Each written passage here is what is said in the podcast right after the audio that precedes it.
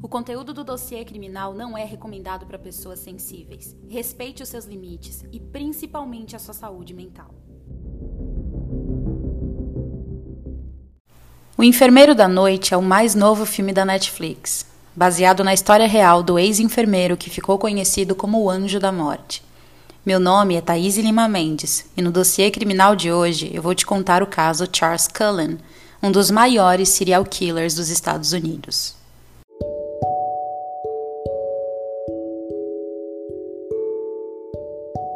Charles Edmund Cullen nasceu em 22 de fevereiro de 1960 em West Orange, New Jersey.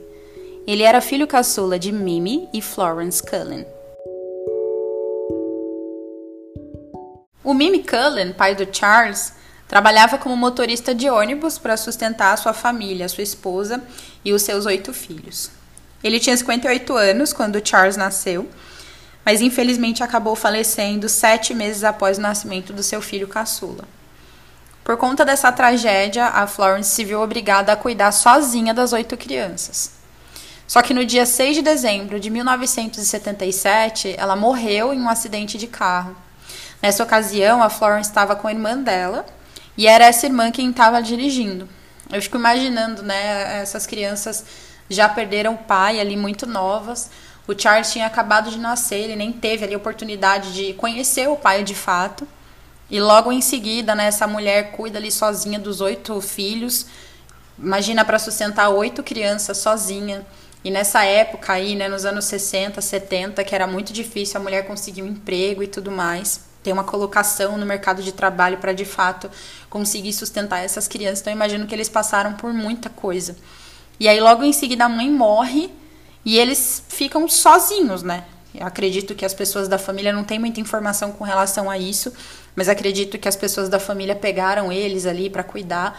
Mas com certeza eles devem ter sido divididos ali, né? Entre os tios e, e, e avós tiveram que se dividir, porque não tem como uma família adotar oito crianças de uma vez, né? Não tenho detalhes com relação a isso, mas eu imagino que tenha sido dessa forma. Então isso é muito traumático, né? Imagina uma criança passar por tudo isso oito crianças passando por tudo isso, né? Perdeu o pai, é, logo em seguida perde a mãe, passa a necessidade, porque não, não tem como, não precisa nem saber de detalhes da história para saber que, que isso aconteceu. E provavelmente terem sido separados uns dos outros, né? Se, se separarem. Porque quando você passa por uma situação dessa, você tem ali seus irmãos, todos eles estão sentindo a mesma dor. E aí, quando, quando você se separa, né? Eu acredito que você se sente mais desamparado ainda, porque a pessoa que entende a sua dor não está ali do seu lado para partilhar aquilo com você. Então, com certeza, foi muito traumático para todos eles, né? Tanto para o Charles como para os outros sete irmãos dele. Inclusive, em uma entrevista, ele relata que essa fase da vida dele foi a fase mais infeliz da vida dele, né? Ele chegou a tentar suicídio aos 9 anos de idade por envenenamento com produtos químicos que ele ingeriu em uma loja. Em abril de 1978, depois de passar por mais essa perda aí da mãe, que foi um golpe muito forte para ele, o Charles decidiu abandonar a escola e se alistar na Marinha. Lá, ele foi designado para o serviço em um submarino e ficou servindo a bordo do sub USS Woodrow Wilson. O Charles chegou ao posto ali de suboficial de terceira classe e ele fazia parte da equipe que operava o navio de mísseis Poseidon. Nessa época, ele começou a mostrar alguns sinais de instabilidade mental. Imagina, né? Tudo isso que ele passou. É, e até pouco tempo atrás não se falava de, de fazer terapia. Hoje ainda existe o tabu. Mas há pouco, tempo, há, há pouco tempo atrás, quando eu era adolescente, por exemplo, ninguém falava em terapia, ninguém tinha coragem de assumir que tinha alguma questão mental. Imagina nos anos 70, né? E aí, por conta dessa instabilidade mental que ele começou a demonstrar, ele acabou sendo transferido para outro navio. Aí ele passou a ficar no navio de abastecimento USS Canopus. O Charles tentou suicídio mais sete vezes ao longo dos anos seguintes. Mas aí ele acabou recebendo alta médica da Marinha no dia 30 de março de 1984. E ele precisava tomar uma decisão né, de que caminho ele deveria seguir. E aí, naquele mesmo mês, ele decidiu se matricular na escola Mountainside Hospital School of Nursing, que ficava em Montclair, New Jersey. Lá nessa escola, ele era o único estudante do sexo masculino. o Charles Cullen se encontrou nessa escola, ele adorou a enfermagem e ele se dedicava muito às aulas, ele gostava muito de estudar, ele fazia todos os trabalhos, as apresentações. E ele foi eleito, inclusive, o presidente da turma de enfermagem. Ele se formou em 1987 e começou a trabalhar na, uni na unidade de St. Barnabas Medical Center, que ficava em Livingston, New Jersey. No hospital, ele tinha acesso a várias medicações. E ele também relatou em uma entrevista que foi nessa época que ele voltou a pensar em suicídio. Ele ficava fantasiando tomar essas medicações em grande quantidade, o que seria fatal. E as fantasias sobre morte começaram a ficar cada dia mais presentes na mente do Charles. Só que agora, essas fantasias eram sobre machucar outras pessoas. No dia 11 de junho de 1988, Charles fez sua primeira vítima, administrando uma overdose letal de medicação intravenosa no paciente John Yango. John Yango era um juiz que estava internado no hospital porque tinha tido uma reação alérgica a um medicamento que ele usava para tratar, para melhorar a circulação sanguínea. Nos meses seguintes, o Charles fez o mesmo com vários outros pacientes do hospital, incluindo um paciente de HIV, ele faleceu após receber uma dose excessiva de insulina. Mas as mortes começaram a chamar a atenção dos médicos e funcionários do hospital. E eles decidiram levar o caso às autoridades. E aí as autoridades do hospital começaram a investigar quem tinha contaminado as bolsas de soro. Essa investigação interna que eles fizeram determinou que Charles Cullen era provavelmente responsável por esse ato, resultando em dezenas de mortes de pacientes do hospital. E por isso, em janeiro de 1992, ele foi demitido do St. Barnabas. Gente, numa situação dessa, o certo não seria chamar a polícia, né? Porque só demitir ele deixaria ali o caminho livre para fazer mais vítimas, né? E foi exatamente o que aconteceu. Um mês depois de deixar o St. Barnabas Medical Center, o Charles conseguiu um novo emprego no Warren Hospital, que ficava em Phillipsburg, New Jersey. Onde assassinou três idosas com uma overdose de digoxina. A digoxina é um medicamento usado para o tratamento de coração, ou era pelo menos nessa época. Tem uma coisa importante aqui que eu preciso contar sobre a história do Charles, tá? Eu não encontrei muitos detalhes com relação a isso, quando ou como aconteceu, mas o Charles era casado. E ele foi casado de 1987 até 1992 com uma mulher chamada Adrienne Taub, com quem ele tinha filhas, inclusive. Então eles passaram por esse divórcio aí em 1992. O divórcio foi no litigioso e quando um, um, divórcio é no litigioso, a gente já vê que uma das partes aí não quer se divorciar ou não quer chegar num acordo, né? E eu imagino que a parte que não quis chegar num acordo foi o próprio Charles. Porque, segundo relatos da Adrienne, ela queria se separar do Charles porque ela disse, né, que ele era um homem cruel. E ela também disse ter flagrado o ex-marido maltratando os seus cachorros.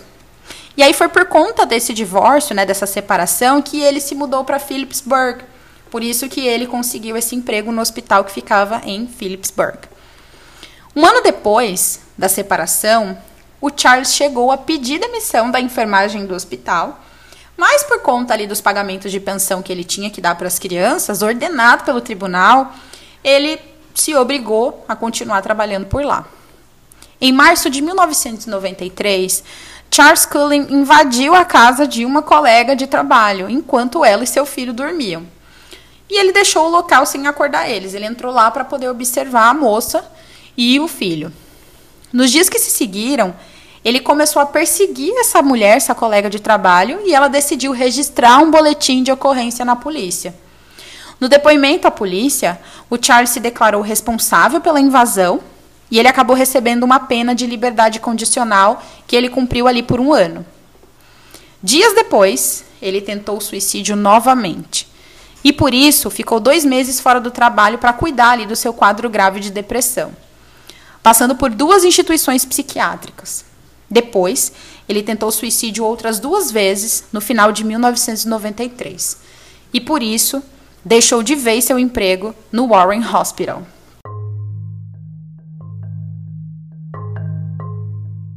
Mas Charles rapidamente conseguiu uma nova vaga de trabalho. Era para ficar um período de três anos na unidade de terapia intensiva de pacientes em tratamento cardíaco no Hunterdon Medical Center, que ficava em Flemington. Lá, inclusive, ele fez mais vítimas.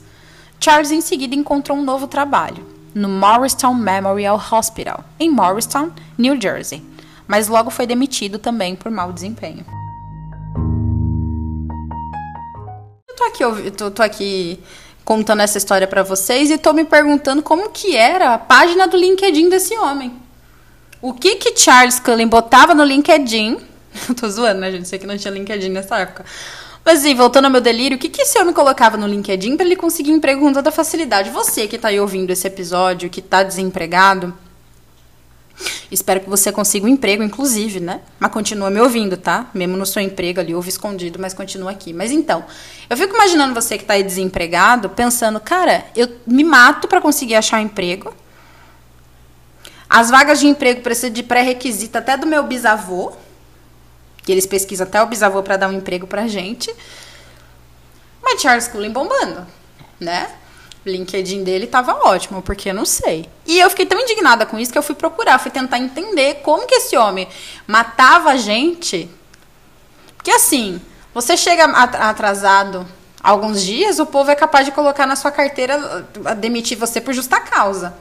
Ele matava pessoas. E ele conseguia emprego. E não era emprego em outro lugar, era em hospital.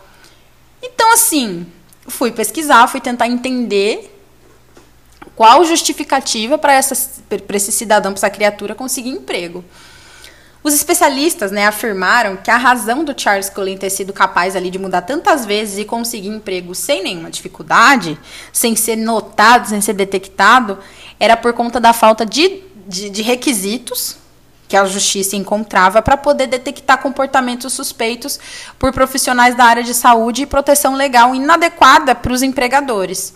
Então o que acontecia, né? Simplificando, muitos estados eles não dão aos investigadores a autoridade legal para descobrir aonde um trabalhador trabalhou anteriormente. A tal da carta da recomendação. Já teve que dar a carta de recomendação? Teve uma vez que eu consegui um emprego. Olha, consegui um emprego. Mas isso tem tempo. E aí eles pediram uma carta de recomendação do meu penúltimo emprego antes daquele, ou seja, se eu só tivesse tido um antes daquele já não servia de repente. Mas aí o que aconteceu? Esse lugar onde eu tinha trabalhado, né, o meu antepenúltimo emprego né, daquele ali, tinha sido em outro estado. E aí eu não, eu não tenho mais contato com as pessoas, né? Aí eu tive que procurar um amigo que tinha trabalhado lá que me deu o telefone de um assistente que estava lá. E aí eu consegui o telefone do gerente de lá, que me deu o telefone da pessoa que era o meu chefe na época que eu trabalhava lá e que nem estava mais lá. O homem não estava nem no Brasil. Mas eu consegui, infernizei a vida da pessoa, atrapalhei a vida de uma pessoa aleatória para ele conseguir ligar no RH e autorizar uma carta de recomendação para mim. Ou seja, Charles Cullen teria esse problema? Pelo visto, não. Então, os empregadores, né, eles também tinham medo de investigar ali os incidentes, né, que tinham acontecido ou dar alguma referência de emprego ruim, porque eles tinham medo que essas ações, né, que o fato de dar uma recomendação ruim ou eles estariam desencadeando ali, né, poderiam é, é, sofrer uma ação judicial, porque eles não tinham como provar, né, tudo que o Charles tinha feito. De acordo com os detetives do caso, né, com os investigadores do caso, vários hospitais é, suspeitavam sim que era o Charles quem estava prejudicando ou matando os pacientes, mas eles não conseguiram tomar nenhuma ação legal apropriada justamente porque não tinham ali é, essa possibilidade judicial de fazer isso, porque senão eram eles que iam sofrer algum tipo de pena. Inclusive, tinha alguns é, é, funcionários, né, que tinham contato de hospitais próximos e eles ficavam, era em segredo isso, e eles ligavam ali uns para os outros para poder alertar com relação ao Cullen. Mas como não tinha prova nenhuma, ele conseguia ser contratado. Só que isso mudou, porque depois do caso Cullen, Pensilvânia, né? É o estado da, da, da, Pensilvânia. É um estado? Se não for, desculpa, gente. Sou péssima em geografia aqui do Brasil, imagina nos Estados Unidos. Mas é, é, depois do caso Cullen, né? Pensilvânia em New Jersey e outros 35 estados a estado. Era Estado. Eles adotaram novas leis que incentivavam ali os empregadores a dar avaliações honestas do, do, do desempenho ali do trabalho dos trabalhadores, né? Do, que redundância. Do trabalho dos, dos empregados. E muitas das leis aprovadas de 2004 a 2005 reforçaram os requisitos de divulgação para as instalações de cuidados de saúde. Mas não vamos pular as etapas, né? Deixa eu continuar aqui da onde a gente parou ali no caso do Cullen. Já desabafei já desabafei, você aí também já deve ter desabafado, porque eu sei que você estava com essa mesma indignação. Retomando aqui. Então, ele ficou desempregado por seis meses, foi o máximo de tempo que ele se desempregou seis meses.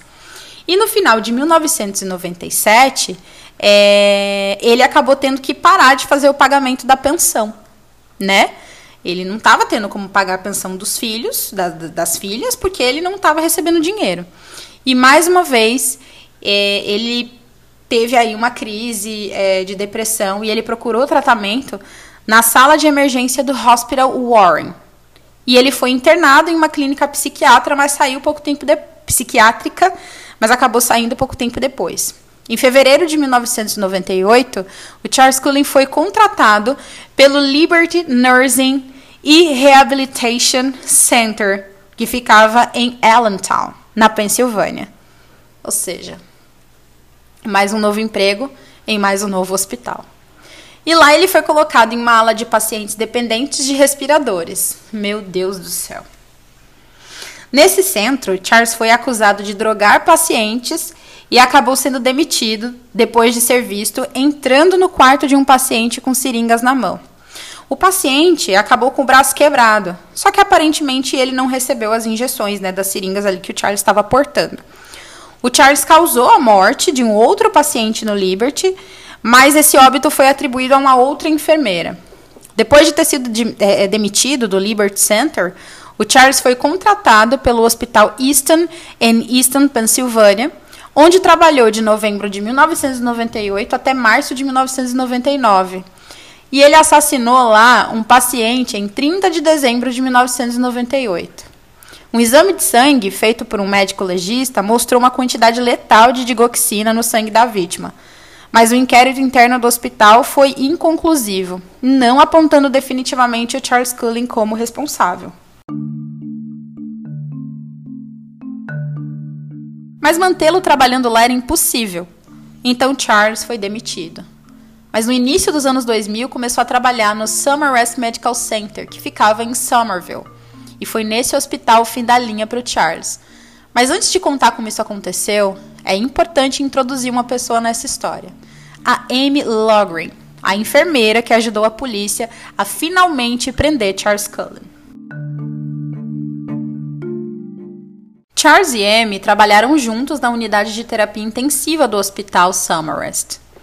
A Amy achou o novo colega simpático e engraçado, segundo ela o que fez com que eles se unissem imediatamente e se tornassem amigos. Eles eram inseparáveis. Eles compartilhavam lanche, passavam a noite conversando durante o turno de trabalho, né? Os dois estavam trabalhando no mesmo turno. E até chegaram a falar sobre o divórcio do Cullen, né? Ele costumava conversar com ela sobre questões pessoais. Eles dividiam aí essas questões pessoais porque ficaram muito amigos. A Amy estava fazendo esses turnos noturnos no hospital porque ela estava doente. E ela precisava do trabalho extra para poder pagar o seguro médico dela. Enquanto eles trabalhavam juntos, o Charles ajudou a Amy a encobrir a doença dela e também ajudou a cuidar das suas filhas quando ela estava doente. A Amy chegou a contar em uma entrevista que, abre aspas, Charlie e eu estávamos muito ligados ao trauma, da mesma maneira que os soldados. E eu tive um relacionamento com ele que foi muito divertido, muito engraçado. Nós brincávamos e ele era uma das pessoas mais próximas a mim. Fecha aspas. Mas apesar da proximidade, Amy não fazia ideia do que seu amigo fazia em sua ausência. Charles, obviamente, continua a matar e mal sabia que as autoridades já estavam no seu rastro. Em 2003, o Departamento de Polícia do Condado de Somerset começou a investigar uma série de mortes misteriosas e muitas delas baseadas em relatórios de hospitais mostrando sinais anormais em pacientes. Quando os detetives começaram a entrevistar os funcionários do hospital, o detetive que cuidava do caso, o Danny Baldwin, achou algo especial na Amy. porque como já tinham suspeitas que ligavam Charles aos casos, uma amiga próxima a ele seria perfeita para ajudar nas investigações sem que ele percebesse.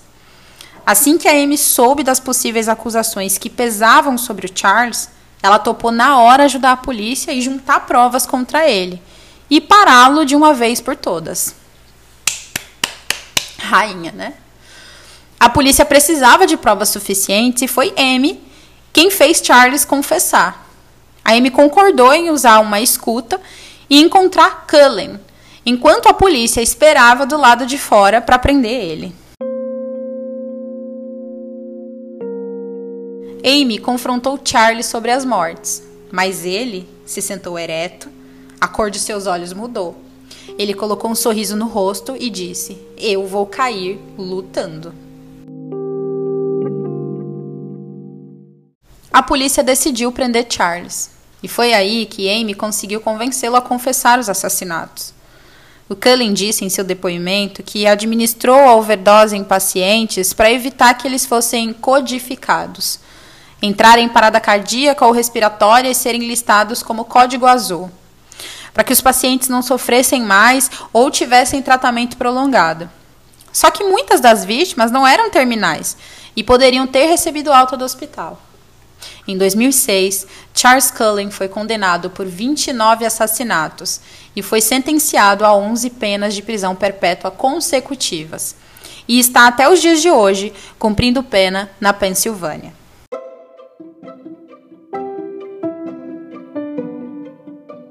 Já a Amy tem hoje 57 anos e vive em Dillon, na Flórida, com as suas filhas e os netos.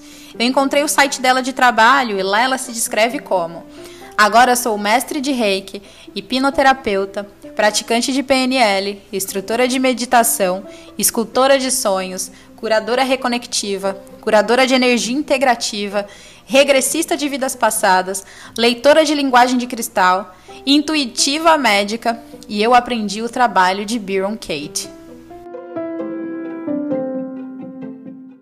Inclusive, depois de ouvir uma história pesada dessa, se você tiver aí, né, por Dylan, estiver aí na Flórida, já pode mandar um e-mail aí, dar uma ligadinha pra Amy e marcar uma dessas terapias aqui, terapia que não falta, alguma coisa dessa aí vai dar uma realinhada nos seus chakras. Vou mandar um e-mail para ela também para ver se ela não faz um atendimento online, um negócio assim, porque o que eu tô gastando de esparadrapo para tapar o umbigo, sinceramente, tá complicado.